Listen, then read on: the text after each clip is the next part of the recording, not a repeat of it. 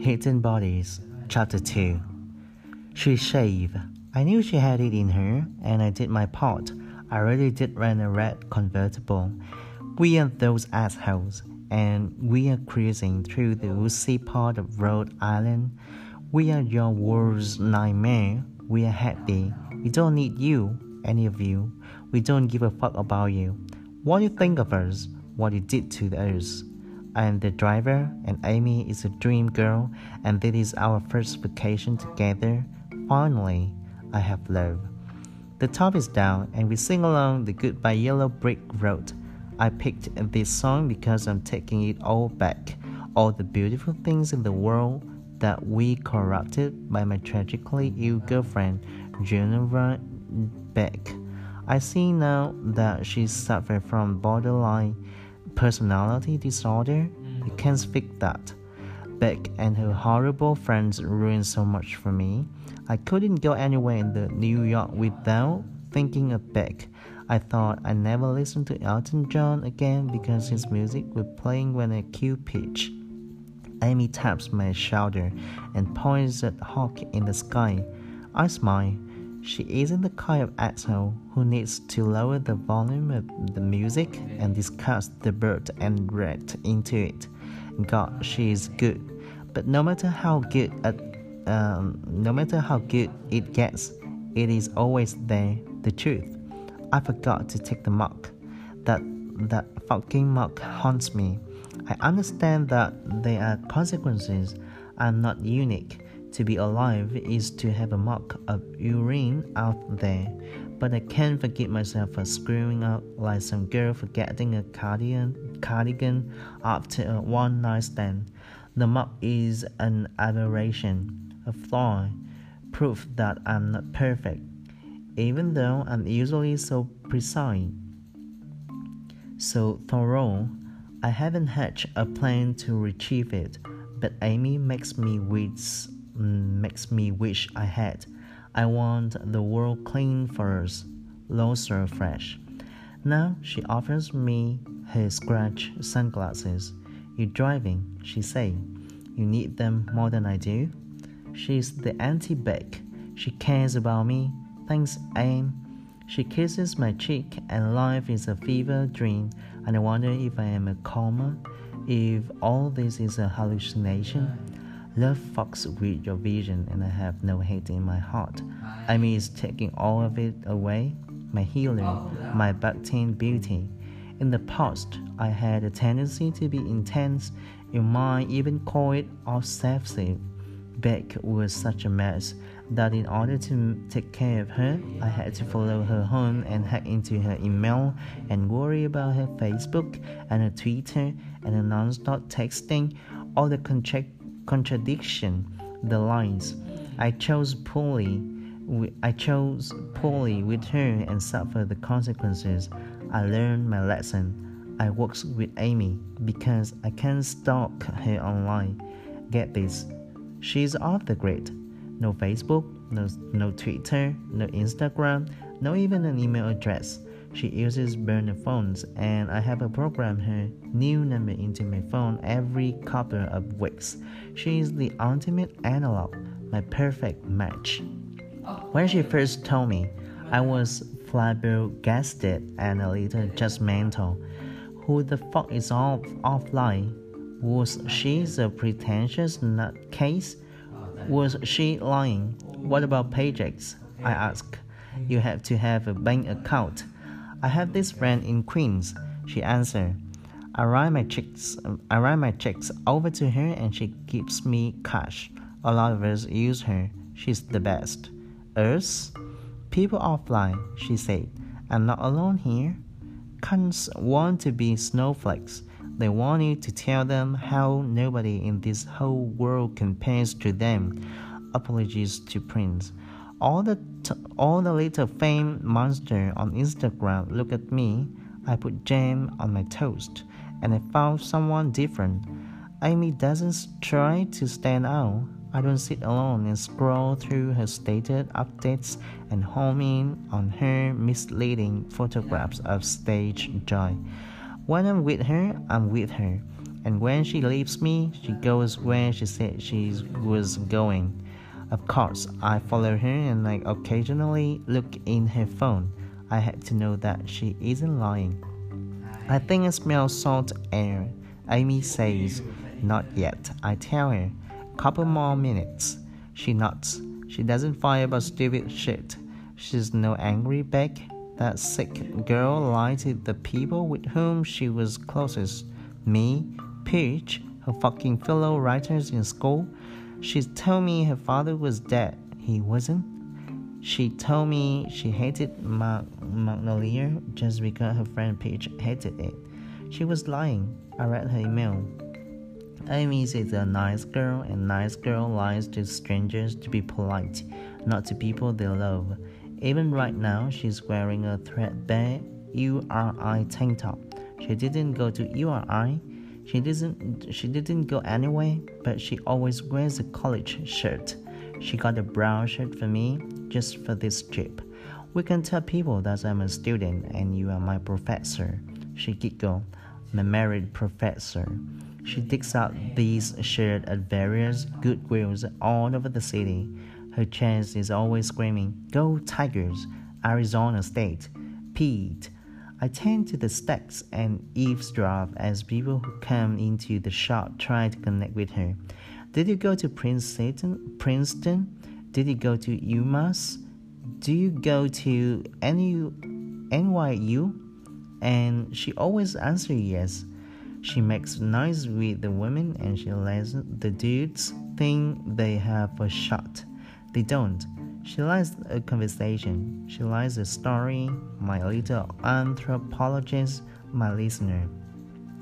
We are nearing the road that takes her to Little Compton, and just when I think life can get any better, I see flashing lights.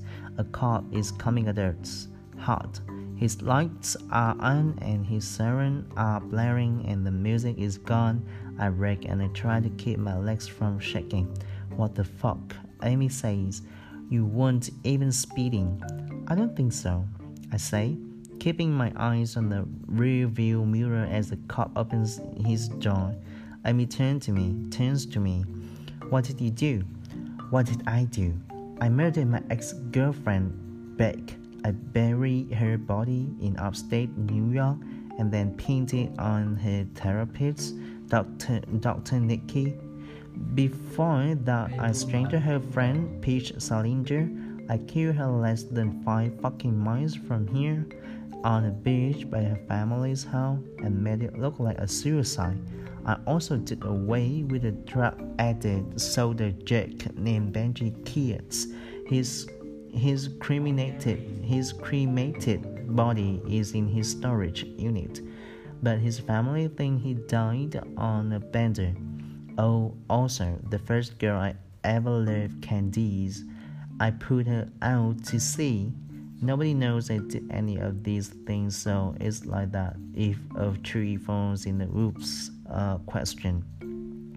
I have no idea, I say, and it is a fucking nightmare.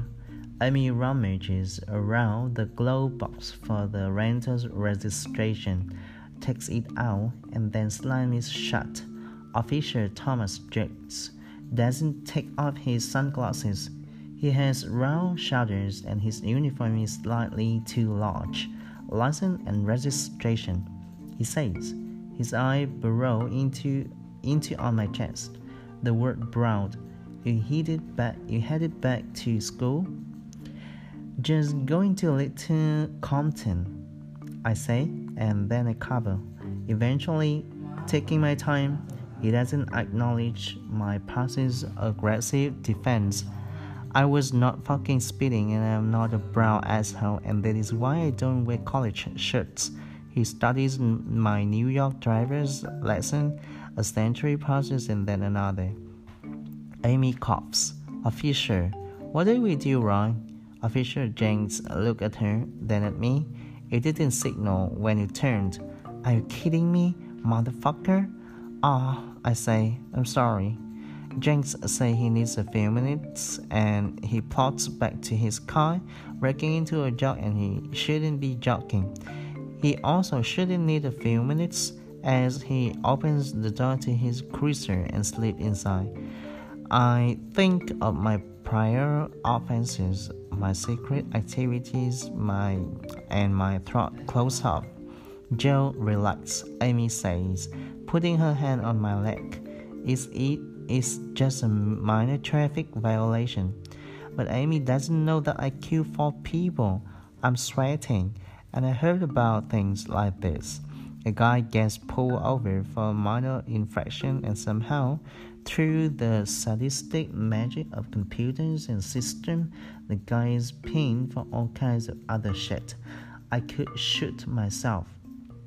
Amy turns the radio back on. Five songs play and 20 minutes tick by, and Officer Thomas Jenks is still in his automobile, holding my personal information.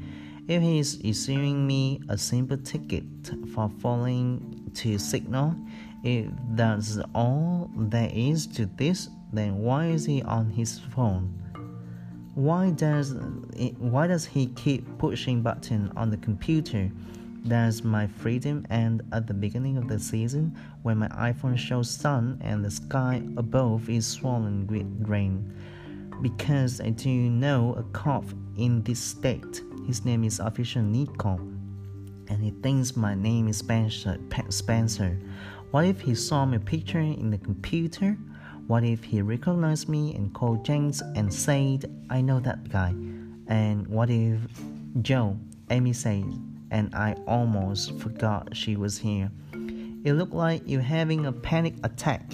It's not bad. It's not even a speeding ticket. I know, I say. I just hate cops. She struck my leg. I know. She reaches into the collars and takes out a peach. A peach. Of course, it kills me that we are moving backward. She's eating a peach, and I'm obsessing with peach Salinger and my mug a piece. That mug. I try to believe that it's gone. I picture a maid swiping it, disgusted, scrouching it clean dousing it with bleach.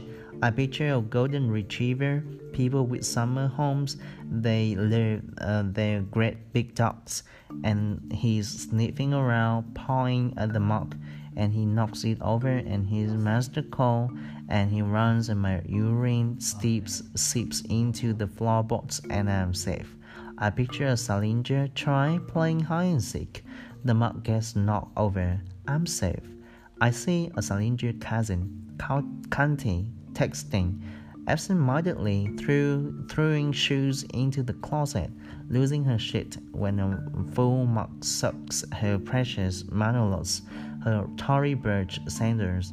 She charges the shoe. I'm safe. I hear the door slam. Jenks is on foot. He might ask me to step out of the car. He might lie to me. He might try to trick me. He might ask Amy to step out of the car. He wears college, poor guy, and he hands me my license and the rental registration. Sorry about the hold up, he says. You know, they give us this computer and half the time they jam up. Technology, I sigh. Free, free. It's the anniversary, right? All the more reason allow you to use that blinker, he quips. I smile. I'm truly sorry, officer. Jenks answered It will live right in the city, and I tell him it's quieter in Bo- Brooklyn, and everything is going to be okay.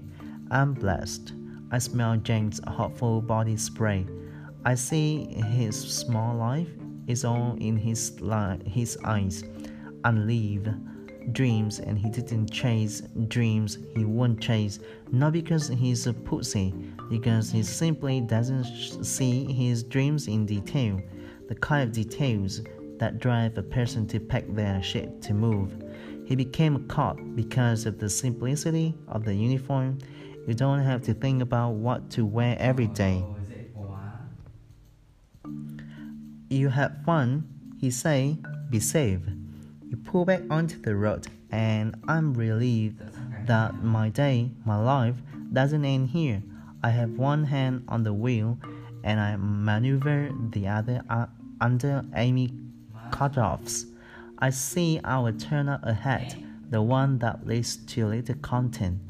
I don't want the police anywhere in the future, and I accept that I fucked up, that I left one loose end, and I will never ever do that again. This time, when I turn, I use my fucking blinker. Alright, so that is the end of the chapter number two.